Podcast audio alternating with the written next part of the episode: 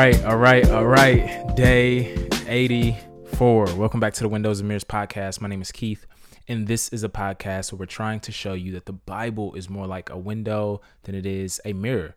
Uh, we come to it to see through it and to see God, not to it to primarily see, look at it and see ourselves. All right, so this is day 84. We're still in the thick of Second Samuel, and um, man, I just want to give a quick shout out to our Patreon supporters.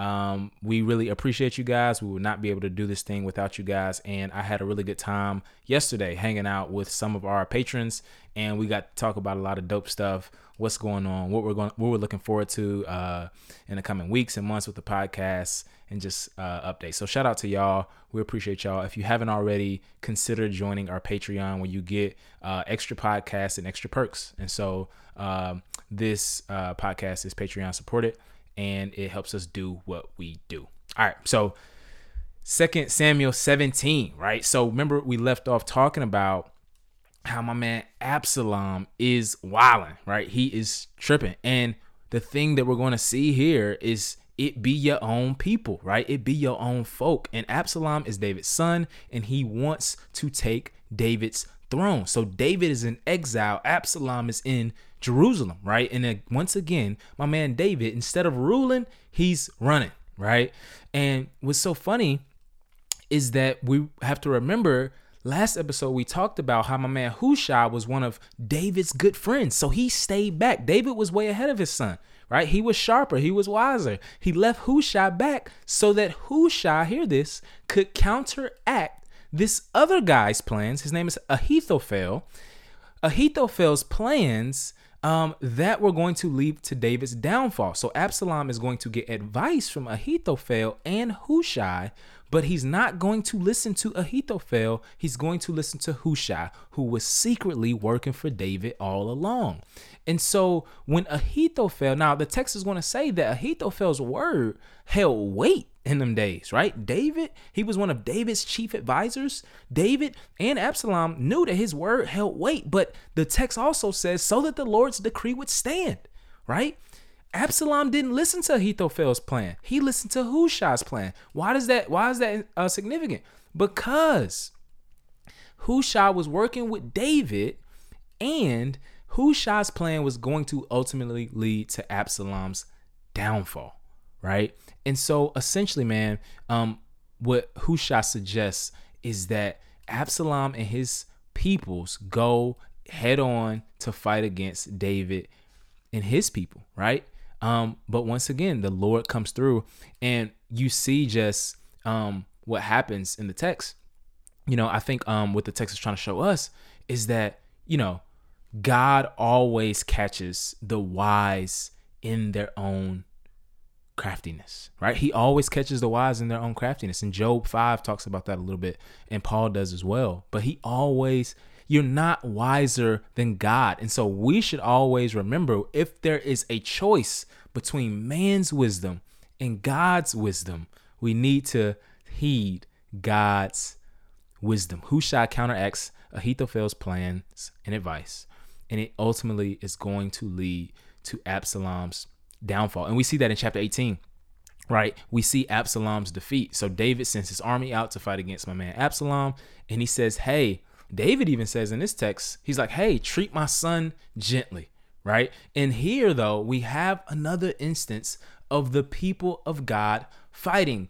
Uh, as the philosopher uh, Sean Carter, affectionately known as Jay Z, says, nobody wins when the family feuds. And the family is feuding here. They're fighting, right? Israel is fighting against Judah. Israel being with Absalom, Judah being with David. And I love what um Pastor Tony Evans says as well. He says that we're often so busy fighting each other that we never get around to fighting the enemy, right? And you see that taking place here. So Absalom in 18 is riding on a mule, and guess what? He gets caught hanging in a tree, right? In the original language, this is reminiscent of a text in Deuteronomy, my favorite text, Deuteronomy 21, where it speaks of anyone who hangs on a tree being under God's curse. He is hanging from a tree because of the violation of his father's wishes. And it's so funny because, um, you know, Absalom, in rebellion against the true king of Israel, will die an enemy's death, right? And we just see how God's word is irrevocable, right? The Lord's decree, what the Lord has ordained, cannot be thwarted, no matter who comes against his uh, purposes. And so, in um, you know, they, they gain the victory over Israel. Absalom dies, right? So they call it off. They take the news back to David, and David is mourning, right? He is mourning the loss of his son. And we see that David has had a good life, but he's also had a hard one, right? He's lost three kids, right? Um, and you know, it's so funny that he then, after the death of Absalom, is able to come back into the holy city. And what's interesting about David, man, is that his life is going to pre- prefigure Israel's life, right? Israel as a nation would one day go into exile, leave the land, and then they will be restored and brought back. So 2 Samuel 19 is about the restoration of David's kingship, right? And so he comes back into town. Cats is coming up to him like, yo, man, Dave, I was tripping, bro. Like, hey, back then with Absalom, I know I was tripping, but you you forgive me, right? And the text is so amazing that David um, essentially doesn't take vengeance on anyone, right? He forgives. And not only that, Mephibosheth comes back to him, and you know the cat he took under uh, his wing, who was Saul's grandson, all unkept and ungroomed, right? Uh, probably mourning for uh, the battle that's going on and David and all that kind of stuff. But he comes to him, and you see, you know, just the mercy that David extends him as well. And we just see, man, that God is in the business of restoration, right? That regardless of the wreckage in our life, God is in the business of restoration. And that's what he does for his people, regardless of what they're going through, regardless of their circumstances. But in 2 Samuel 20, it's still the same theme, right? Nobody wins when the family feuds. We have this guy, Sheba from the tribe of Benjamin, which was one of the 12 tribes of Israel, right? Trying to fight against David once again. And you see the people of God going out, uh, David's men going out to fight against uh, this one who's trying to take the kingdom and disrupting the peace and the order within God's kingdom.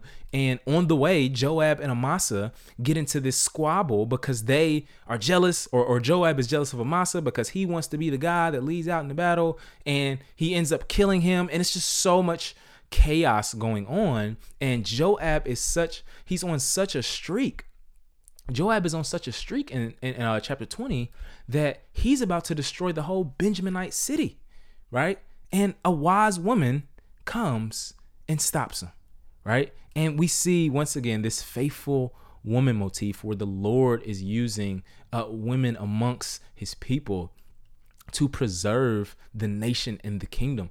And so we saw it, yeah, with Hannah and Ruth, and now with this woman here and uh, the Lord, man, is in the business of raising up the least likely to bring about his purposes. What we see here is that even in the attempts of man to destroy and shatter God's kingdom, right?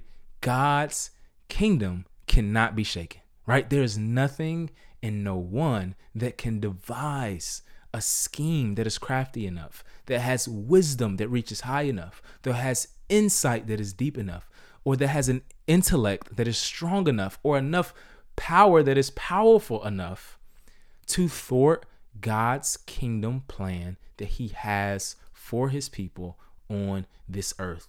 Uh, 2 Samuel 17 through 20 is showing us something not just about man, but about him. And we think about the Lord Jesus who died and rose and now reigns at the right hand of the Father, showing us that his kingship can never be threatened, but is always secure. Let's pray. Father, we ask for your grace and your mercy to remember that, um, yeah, nothing can stop or thwart uh, the kingdom plan and agenda that you've had from all of eternity, Lord. I pray that we would uh, adjust and alter our lives accordingly, right? That it would, uh, uh, that we would live in such a way uh, that we testify to that truth